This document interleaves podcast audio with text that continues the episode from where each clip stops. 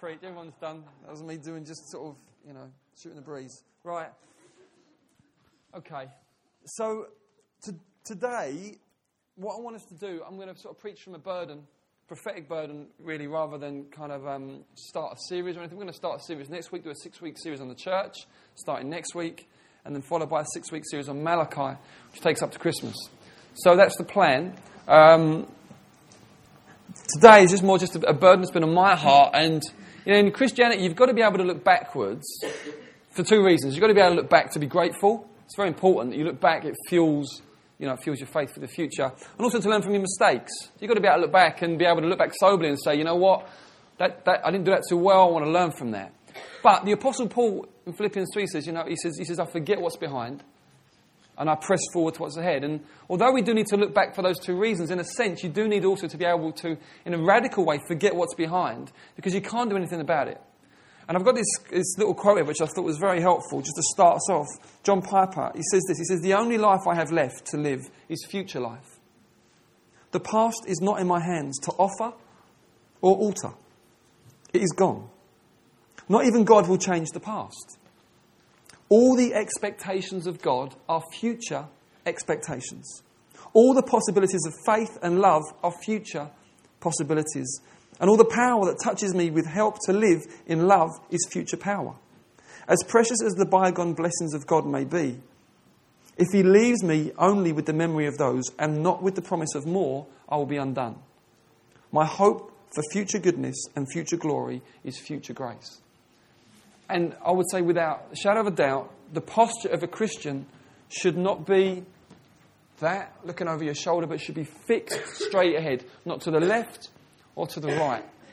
Because the future is the only thing that we can really do anything about.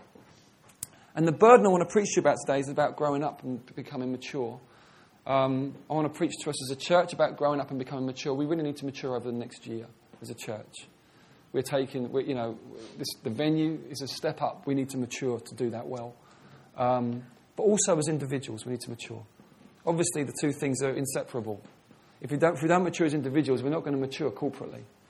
And um, if we're going to mature corporately, what that's really going to mean when you get behind it is that we've matured as individuals. And so, really, uh, today, today is a meditation on God's passion to mature us, and then an exhortation to work with Him and not resist that. Um, so, that's really where we're going today. Um, we must grow. We must grow as a church. Now, I'm not talking primarily about numbers. I'm going to refer to numbers just, just so you're aware of where we're at, but I'm not actually talking about that today. I'm talking about growing into maturity. That we must. Numbers, where have we come from? Well, in three years, we've grown tenfold. We praise God for that. So there were, there, when we, adults wise, we, there were 12, 12 adults when we started, but probably about 120 adults now. So we give God all the glory. We don't understand how on earth it's happened, um, other than the, the mercy and the favour of God.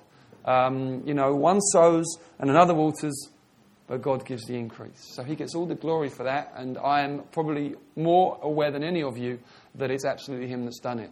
When I was sat in the garden of our first home in North London, and all I really had was a promise, and I thought, I don't know how on earth this is going to happen, other than the fact that God has said He's going to do it, and, and He is doing it. So we give Him all the glory for that. Um, I th- I'll say this, and I might be wrong, so I'm not saying this is the word of the Lord, but I, I, I don't think we're going to probably have much of a problem getting to about 300. I think, I think that, I think, provided we don't do anything stupid, that that will probably just by God's grace happen. And the reason for that is prophetic stuff that's come. Just before we started, Julian Adams prophesied about Gideon's army. And uh, Gideon's army being an unlikely army, and that God's going to pull together lots of unlikely people. Don't take it personally, but some unlikely people. And to be able to really uh, overcome the odds and to destroy enemy strongholds and fortresses, you know, not through cleverness, not through necessarily even strategic wisdom, but just through something of the fact that God had drawn this unlikely people together and they believed God. Um, and then my sister, about a year ago, she bought me the DVD 300 for, for Christmas. She said, You've got to watch that. It's significant for you. And I put it on the shelf and thought, thanks. And not that I didn't, I, I don't know if, I, would heard varying reports and I just thought, you know what, life's too short. I, I, don't want to waste three hours on something that might not be any good. So I put it on the shelf. And, uh, and then I saw her about nine or ten, ten, months later, and she said, Have you watched it yet? And I, to my shame, you know, I, said, I haven't, I haven't watched it. She said, I feel God's been speaking to me about it and giving me a very specific prophecy for you. And um, I said, Well, go for it. So she said, I just feel that God, God says that um, um, he's, he's, drawn you, he's drawn you together. And now, in the, in the, uh, sorry, let me just give you the story of the film 300. Basically, in a nutshell, you've got um, the Persian king Xerxes, who's basically sort of conquering the world, and he gets close to Greece and the Spartans, and he sends an envoy saying that basically just surrender because we're going to just trample over you anyway. And um, they throw him down a bottomless pit and they say, We're not going to surrender to anyone. And then they decide to take the fight to them. And so 300 guys um, with pecs similar to mine uh, wander down, wander down to um, Actually, when you watch the film, you realise there was a bit of kind of tongue in cheek there. But they, they, they basically go to they go to they, they go to fight. They take the fight to them, and um, it is it is an incredible film. It's very very gory with some very unsavoury moments in it. But it's an incredible film where these guys they basically take the fight to these literally hundreds of thousands of Persians, and um, and they just destroy. I mean, they end up sort of piling walls full of their bodies. It's you know, in a spiritual sense, it's glorious what it represents um, but it's very gory. But they really just take it to them, and, they, and, and, and there's something about the way they are as a unit and the way that they move together and work together, and it's, it's, it's highly unified. It's, they've got this mentality, which is they're, one, of the, one of the soldiers is with someone else from another army who's kind of come to join them, but they run when it gets too fierce. And they're both looking and they see all the hordes coming in. And this guy from the other army, he goes, This is a nightmare. But the other guy's just got this huge smile on his face. And he looks and says, Finally, a glorious death. And he's excited about it. He's, he's, oh, I've always wanted a glorious death, you know. And they've got this mentality that's completely different. And um, they basically take it to them. Now, they do end up getting totally slaughtered in the end, but hopefully, you know, that's not the kind of the prophetic part. But my sister said this. She said, she said, you know what? God is going to draw you together and you are going to be mighty in the spirit and mighty in faith. And, and you, will, you, you, will, you will break through on stuff that even the church and the nation has not broken through on. The church and the nation will look to you to help to bring them into it, um, which I just found thrilling. I just feel in the way we pray and what God's doing in us, I just felt faith, yes, this is something God has got for us. I then went back and read the Gideon story again because it reminded me, and you know what? His army was exactly 300. Now, my sister knew nothing about Julian's prophecy, Julian knew nothing about the film 300, but for me it was just a confirmation this is God, this is God speaking. Now, so when I say I think we'll get to 300 easily, you might think, hold on, I'm, I'm, sure that to come into prophetic stuff, it takes a bit more of a fight than that. Well, I don't think the battle lines are, are, the actual numbers. I don't think that's the heart of the prophecy. I think the heart of the prophecy is this is that an unlikely army will be able to take on and overcome those who look far more superior than them and who look much more impressive. And I think that's the heart of the prophecy. And so for me, the big deal isn't getting to 300, which would be a good number, and you could really, really pack a punch in terms of resources. The big deal is behind that figure, what is it? Yeah? What are those people? What's in their heart? What is their approach and attitude to life? Are they, do they get excited about a glorious death? Or are they basically in the self preservation crew? Have they got that death or glory about them? Are they willing to pray till it hurts? Are they, willing, are they going for broke? Are they together, working, moving together? And the unity of this army in this film was amazing. They would constantly be fighting, but the way they fought, they would constantly be fighting but covering one another's side. And it's just the way they moved was just amazing. What is in them? For me, that's where the battle, that's, that's the fight. That 300 has to represent something. You've got to get beyond it because if, let's imagine it's God's will that we get to 300 and that's it. We don't get any bigger as a church, but we constantly are producing more people to go out and plant go out and plant. That may be God's will for us. I don't know. But you see, if, let's just imagine for a moment, it's God's will for us to get to 300 and that's it numerically, then what, that, what must that represent? It must represent this. Many, many leaders coming through. That we can, so that we can keep the work locally strong, so that we can send out into London, the UK, and the nations to plant many more churches. It must represent many new converts. So that what is in the DNA of what we reproduce is, is salvation success. It must, it must represent people who know something of the Spirit's breakout in deliverance and healing and in the supernatural, because that is what we read about in the book of Acts. You do not stroll into such an inheritance. You fight your way into it tooth and nail. The Bible says it's through faith and patience that we inherit the promises of God. Roman, uh, Hebrews 6, verse 12. So it's going to take a group of people that are together, that love one another sacrificially, that, are, that, that they're about Jesus. They're not about themselves anymore. They're about Jesus.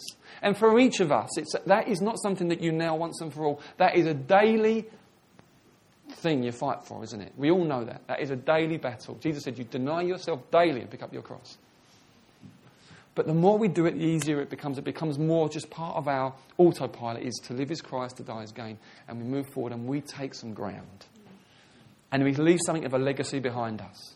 And we're able even to be a blessing to the wider church of Jesus in this nation, which needs all the help it can get. Amen? So maturity is massive. So I want to look at, meditate on biblical, biblically, how, what does the Bible teach about maturity and, um, and, you know, exhort you out of that. My own journey is this. My own journey is that I come, I won't say I come from a long line because we don't know who my dad's dad is. But I will say this Liston men are notorious for being Peter Pans. All the Liston men I know struggle really hard to grow up. We act like kids for years. When Dave, Stra- Dave Stroud came to visit the church and preached to us about a year, no, November, wasn't it, last year, I said to him, I want, I want any comments you've got, I want to hear. He had loads of positive comments, and then he said this. He said, You know what, Steph? I noticed the lack of senior men in the church. He said, Is there something about you that stops senior men from gathering to you? Thanks. it was like an arrow to my heart. And it, as you can imagine, it really caused months of soul searching and asking questions and stuff like this.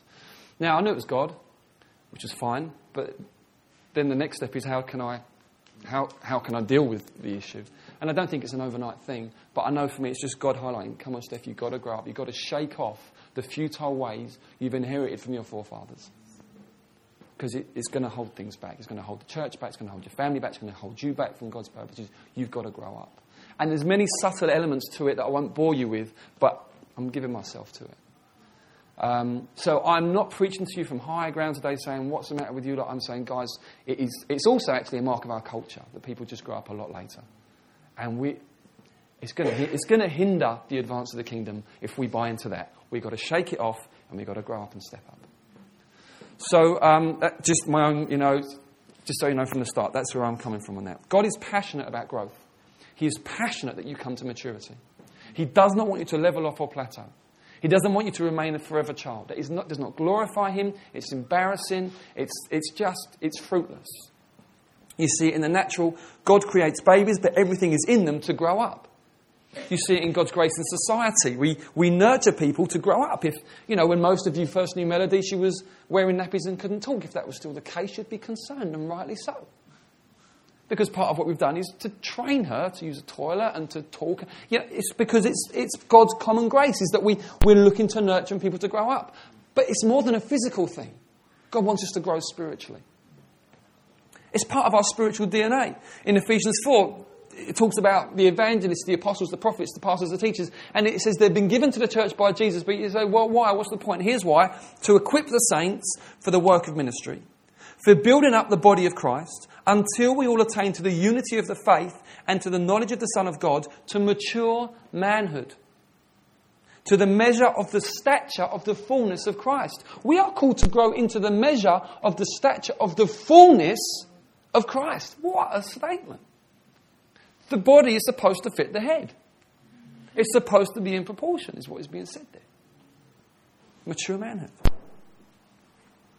The Apostle Paul says this in 2 Corinthians 3, verse 18. And we all, with unveiled face, beholding the glory of the Lord, are being transformed into the same image from one degree of glory to another. This comes from the Lord who's the Spirit. We're all being transformed as we gaze on Him, as we seek Him, as we look forward and determined to move forward following Jesus.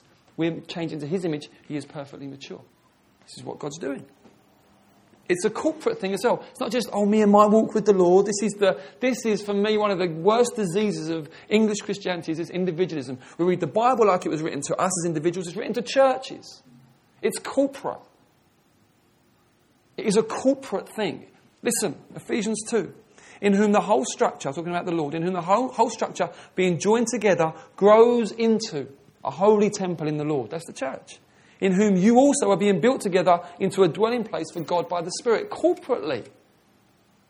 The way you grow individually is that you learn to lay your life down for one another. You can't mature individually if you're not, mature, if you're not thinking corporately. You'll be stunted. If you're not learning to forgive one another, bear with one another, and all the things that church, all the challenges that church throws up when a bunch of people that are totally different are thrown together. It's so, so important. So here's what I want to say. Number one, the Father is committed to your maturity. His intent is that you mature. Number two, He is faithful, so He won't give up on you. Amen? He will not give up on you. He is faithful. Number three, the Father is able. He has the power to mature you. Say after me, the Father has the power to mature me. It's so important you believe that because I think we can think, well, they'll mature and they'll mature, but he doesn't understand my problems. Please. He's omnipotent. If you yield to him and trust him, he can deal with it. He can deal with it.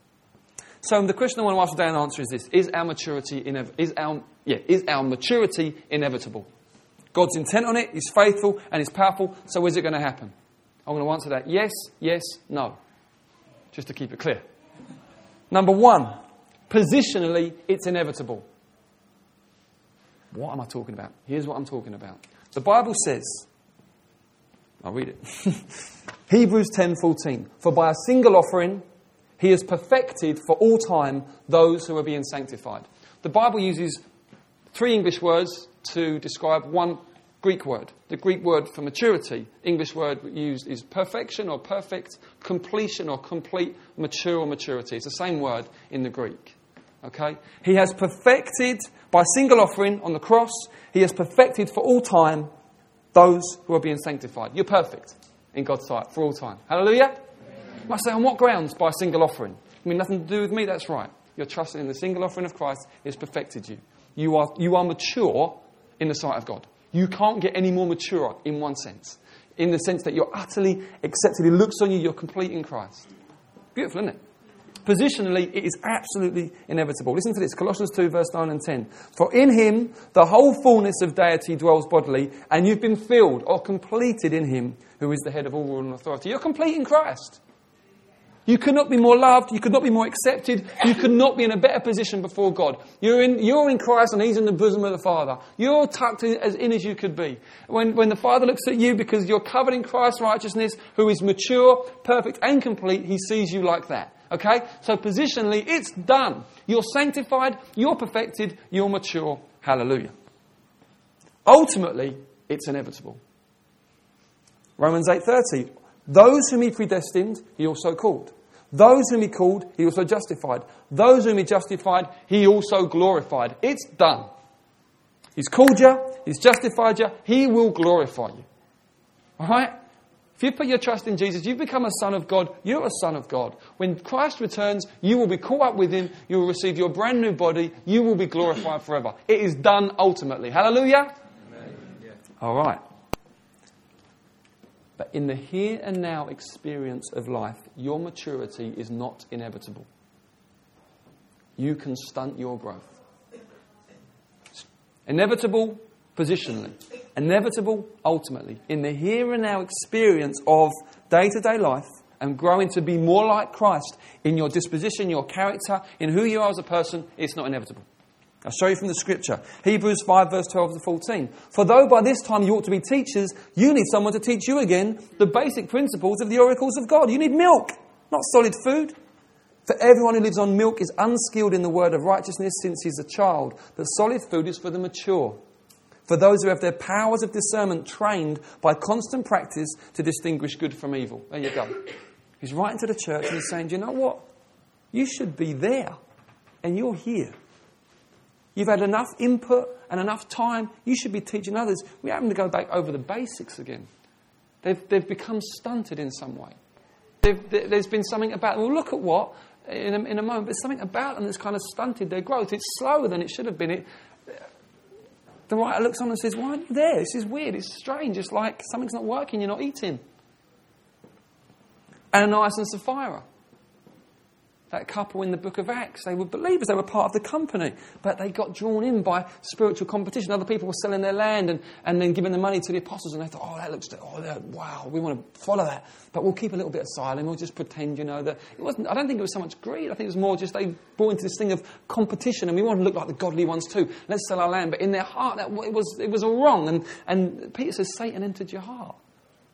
They let, they, they let the enemy get in, and, and as a result, they were judged, and, and, and, you know, they were prematurely killed. Now, I believe they're in glory. I believe they, they were Christians, but prematurely judged. And there's others. There's a guy in 1 Corinthians 5 who's sleeping with his dad's wife.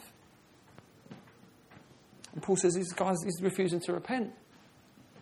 There's, there's a judgment coming on him. He's not maturing. He's just he's got sidetracked into perverted lust. It's going wrong. I want to just teach you, just very briefly, that there is a multifaceted process over which the Lord oversees, designed to bring you to maturity in the here and now. Your response to this process determines your growth. How you respond to His process to mature in you will determine how you grow. In a word, how do you sum up in a word? It's grace. He matures you by His grace. The grace that gets you started is the grace that carries you through. The undeserved favour that energizes the Father's choice of you from the beginning of time, His forgiveness of you, His redemption of you, His adoption of you, His sealing of you with the Spirit, that undeserved favour is the same undeserved favour behind this process. But what does the process actually involve? Number one, instruction. Part of you maturing is that you receive instruction. Ephesians 4, we looked at it earlier. He gave the apostles, the prophets, the evangelists, the shepherds, the teachers to equip the saints to the work of ministry so that you might grow up into Christ's stature. You will be instructed at times like this. Please don't try to just get through the sermon, fill up your notebook, or anything like that. Think to yourself, how am I going to apply, absorb this? How am I going to, through this, encounter God? That is God's intention. Not just that you've heard another sermon or filled up your notebook, but that there's maturity that comes, that you take it on board, that you think, wow, actually, what he's saying there is challenging the way I approach that. I need to go back and study the scriptures. I need to take this seriously. Instruction is the, I would say, the norm, most normal way that the Lord will mature you. Very, very important. Secondly, fellowship. Fellowship, being together. Isolated Christians it's like a, um, it's an oxymoron. Have I used that word right? Have I used it right? Yeah. yeah. I mean, it's crazy. It's like a Christian is a living stone designed to be built together with others into a temple of God. Well, this one over here with his great ministry, or this one over there, or I don't like the church, or no, but I like Jesus, is crazy. Fellowship. Listen, listen to this. Tell me how many things you can do if you're not meaningfully involved in a church. Therefore, having put away falsehood, let each one of you speak the truth with his neighbour. We are members of one another. I am a member of you, you're a member of me. It's not just you're a member of Jesus and so am I. No, I'm a member of you. I belong to you, you belong to me. We belong to one another. This isn't just, well, we'll go along on a Sunday, we'll sing the songs, we'll have a good time, and, you know, we'll smile and drink coffee together. No, I belong to you. You belong to me. We are brothers and sisters. We have to speak the truth into one another's lives. In love. But we have to be able to say, you know what? I want to talk to you about this. Is, I'm concerned. Is everything okay? That, that, we are members of one another. And if, if someone does that with you and they do it gracefully and in a good way and you, you, you fly off the handle or spark at it, something's wrong. They care for you. We are members of one another. You can't, if you wrap yourself in barbed wire, which some people do, figuratively speaking, so no one can, no one can, it's like, oh, no, you mustn't do that. We're members of one another need to mature one another. It's So, fellowship. Be angry and do not sin. Christians can get you angry, can't they? We can wind each other up. Okay, well, what do you do if you get wound up by someone else in the church? Well, number one, be angry. Don't immediately go, oh, no, I mustn't do it. No, I'm English Christians are the worst of that. Oh, no, no, no. no I'm ang- why am I angry? Ah, the way they said that was unhelpful. Right, so what do I need to do? I'm not going to sin. In your anger, do not sin. I'm not going to start gossiping. Yeah, I'm not going to start building up resentment. I'm only going to go and speak the truth to them in love. Yeah? It's maturity. Avoiding confrontation is the most easy way to immaturity. You need to learn how to do it well. Don't let the sun go down on your anger, give no opportunity to the devil. If you're never around annoying Christians, you're never going to be able to apply this stuff. You're going to be, you're going to be cheated. You, you, you're disqualifying yourself from scriptures. The, here, I love this. Let the Ten Commandments are do not steal. Listen to this. Let the thief no longer steal, but rather let him work. Doing honest work with his hands. Great. Why? So that he may have something to share with anyone in need. Primarily, why do you work? Well, you're created for it for the glory of God and so you can share with those who need. That's, that's biblically work ethic. So not just do not steal. No, it's much beyond that now. It's, well, I want to I put a bit of overtime in because I know so and so's in a tight spot that I can help them out. If you're not, if you're not connected with the body, how can you do? You can't do that. You don't know. But you need to know uh, in, in each other's lives. We're involved. We can help. We can meet each other's needs. Let no corrupting talk come out of your mouths. Only such as is good for building up. You see, it's assuming there that when you talk, you're not talking to yourself. It's assuming that you're around other people. For the building up, as fits the occasions. And it might give grace to those who hear. Make sure your speech gives grace. The way you speak is bestowing favour and honour on, on, on, one another. If you're all doing that, this is going to be mighty. This is, this is exciting. Don't grieve the Holy Spirit of God, by whom you were sealed for the day of redemption. All bitterness, wrath, anger, clamour, slander be put away from you, along with all malice. Be kind to one another, tender hearted, forgiving one another as God in Christ forgave you. You can apply none of that if you refuse to get meaningfully involved in the church.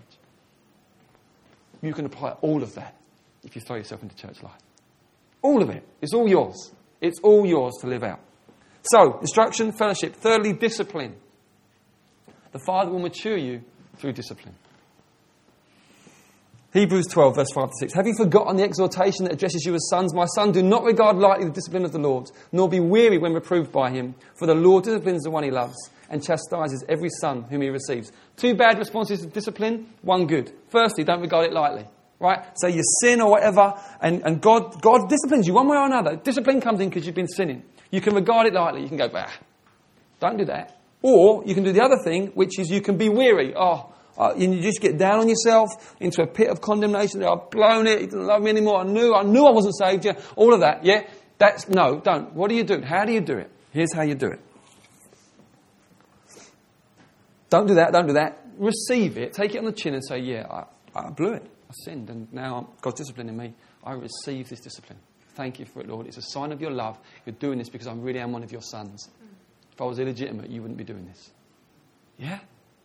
Discipline is the one of the ways you mature. Some of you may be under discipline at the moment. Some of you, you've been fiddling around with sin maybe or whatever, and you're, you're under the hand of the Lord. He is chastening you. You think, why is he doing it? Because he loves you. Sometimes my kids will go, why do you smack me? Or why do you tell me if I say, because I love you? I love you. I said, if I didn't, you'd turn into a hooligan. You'd end up in prison. It'd be crazy. Don't tell that to them. I'll tell them that. I say, you'd be a crazy person.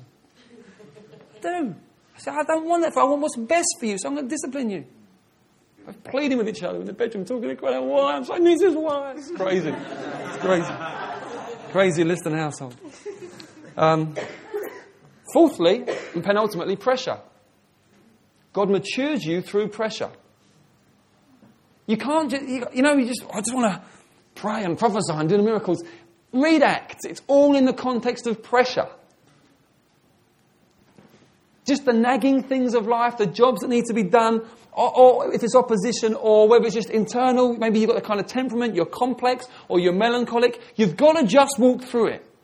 You can't just say, well, I'll wait till that's sorted, then we'll get on and do the stuff. No, it won't be. You, you, that's, that's the new heavens and the new earth. That's when sin, indwelling sin, and outside sin has been done away with. That's when Satan's in the lake of fire. We're not in that season now. It's going to be a season and a life of pressure. Learn to walk in it. If you constantly back away from pressure, you are just stopping your growth. I've seen so many times people come to me and say, you know, i have been serving this area in the church, but things are just crowding in. I've just got to take some time out. One time out of a hundred, that's a good move. And I say that from experience. 99 times out of 100, what it is is this. Either time's not being managed properly, or people are panicking, or whatever. They drop the thing that they're serving in, and then suddenly it's just like, it just, they get into this weird kind of vacuum. Push through.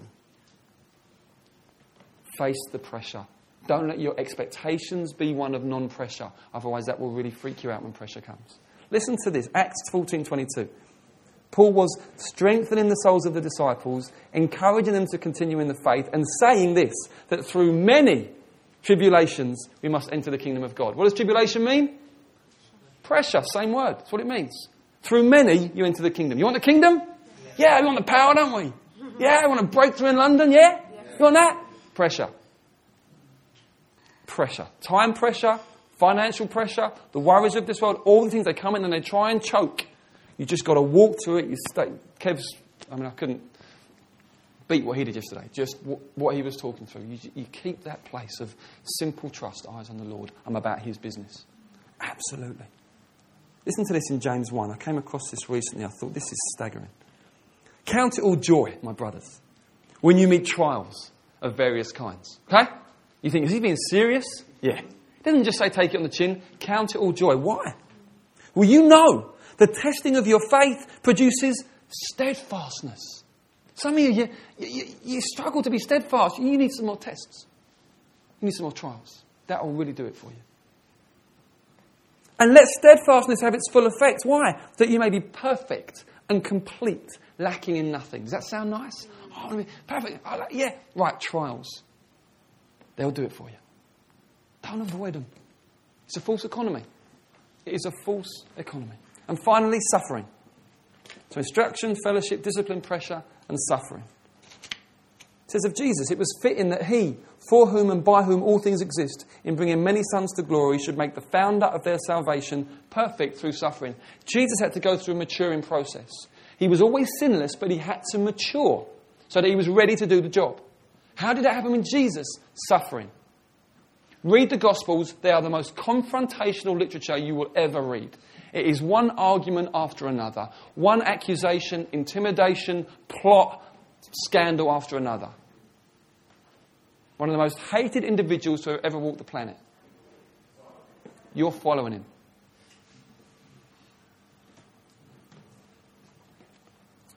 Although he was a son, this is Jesus, he learned obedience through what he suffered.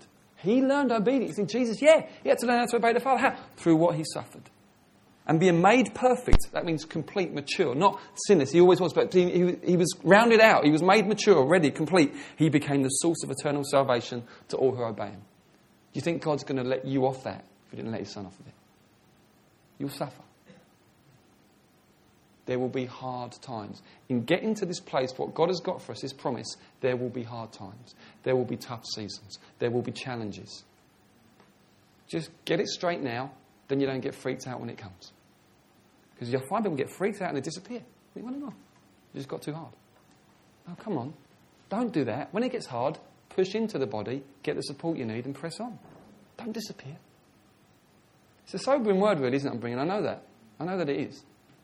I know it's not like, oh, I thought it was going to be like, hooray, get the trumpets out. But I think, look, the last thing I want is hype. That's the last thing you want. I want to work out how we can actually come into what God's promised. I don't want to be saying the same things in five years' time and not actually doing it.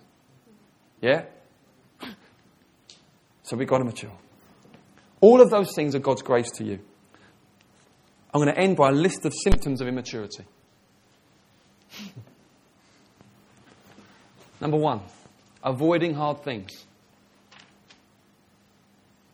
God has totally pinned me to the wall on this in the last months. I avoid hard things. Just avoid them. Can be really little things. Really little things.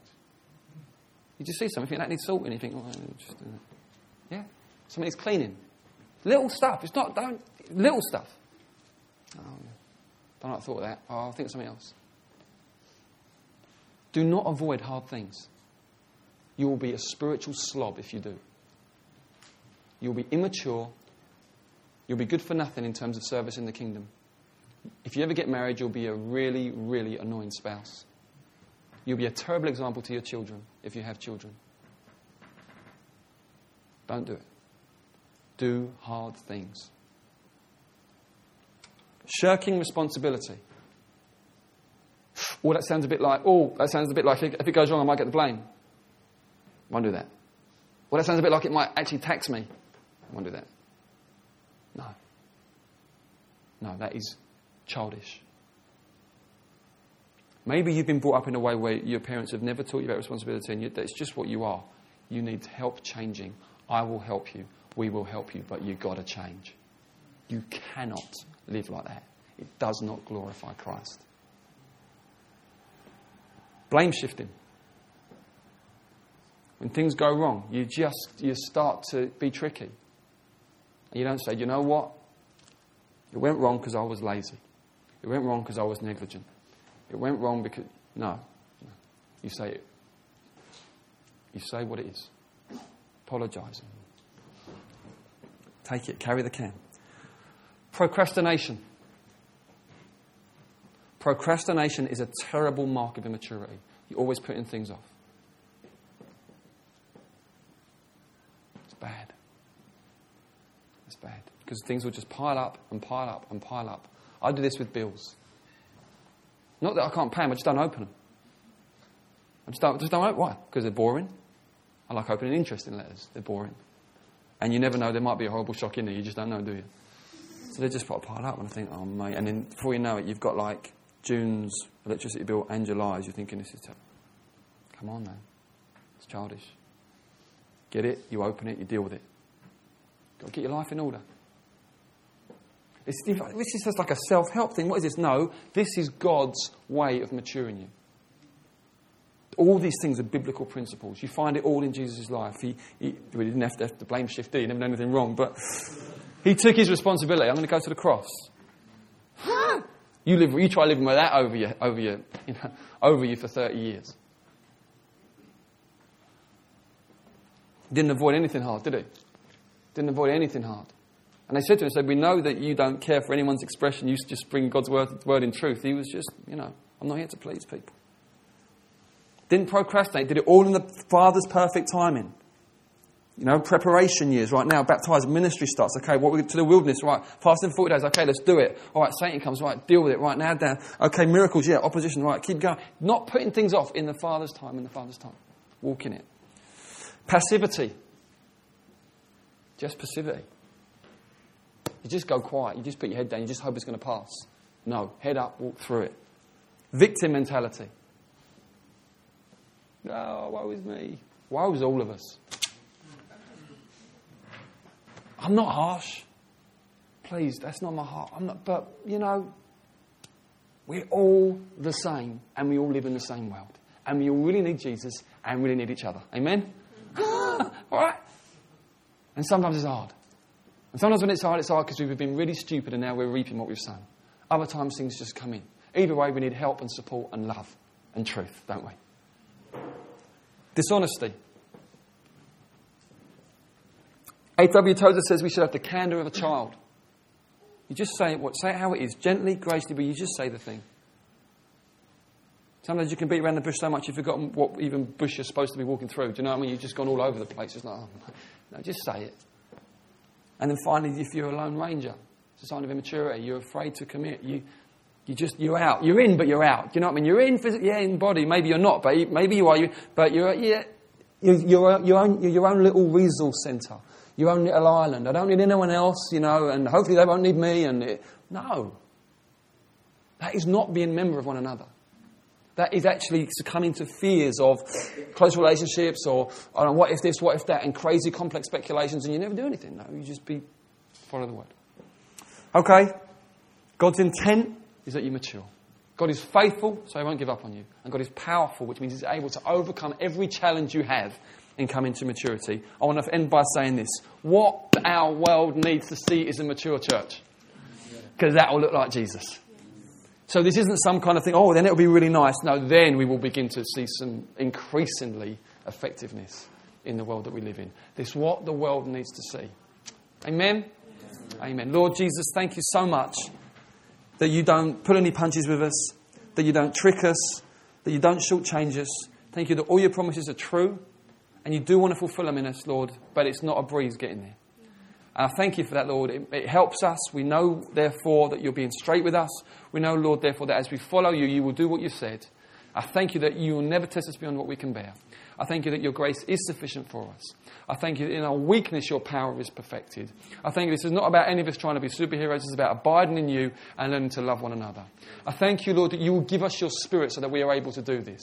I thank you, God, you are not asking of us something that we cannot do, Lord, but you are so waiting to empower us as we take this on the chin. So, Lord, I pray, give us grace and help us to really walk this one well. And I pray, Lord, that we would come into all of your promises for us. I pray, Lord God, that we would, I pray, God, we would bash down things that need bashing down, Lord, and that haven't been bashed down by the church in a long time. I pray, Lord God, that we will be able to take ground. All these prophecies we're hearing, Lord, we say we love them, Lord, but our intent is to work it through and come into it. It's not enough to have as a, tro- uh, a trophy on a shelf. Lord, we say we want it. We want the, we want the fulfillment of every promise you are speaking over us. So, God, I pray just keep feeding us, keep, keep encouraging us, and keep helping us as we come into all that you have. In Jesus' name and for his glory in London and in Gdansk. Amen. Amen. Amen.